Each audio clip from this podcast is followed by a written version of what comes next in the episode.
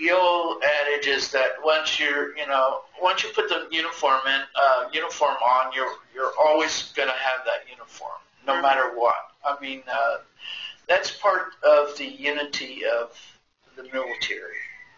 And uh, if you've ever been a military brat, which I am, and which my mother was, um, you never let go of that. That's always part of your, you know, that's a part of your anatomy your military. But uh, as far as civilians going along into Veterans Hospital, I wouldn't have any problem with that at all. But as far as if I'm going to go to a hospital like Marin General or UCSF, I would have a problem with that.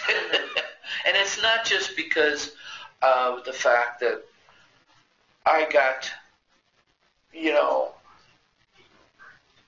I got the care that I wasn't, didn't, I really didn't get the care I should have been getting, Mhm.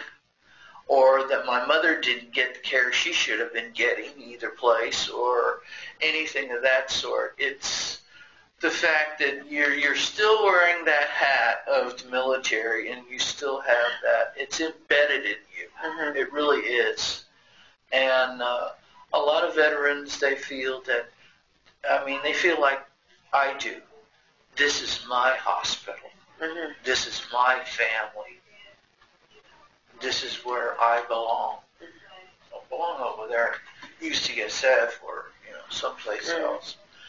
And even though there are doctors on the outside come to the VA, um, the VA to me, it's it's uh, it's always impressed because it's not just because they are so big, it is because they are so caring. Because there is no other facility that is quite like a VA facility. Mhm. And I've dealt with a lot of hospitals over the years.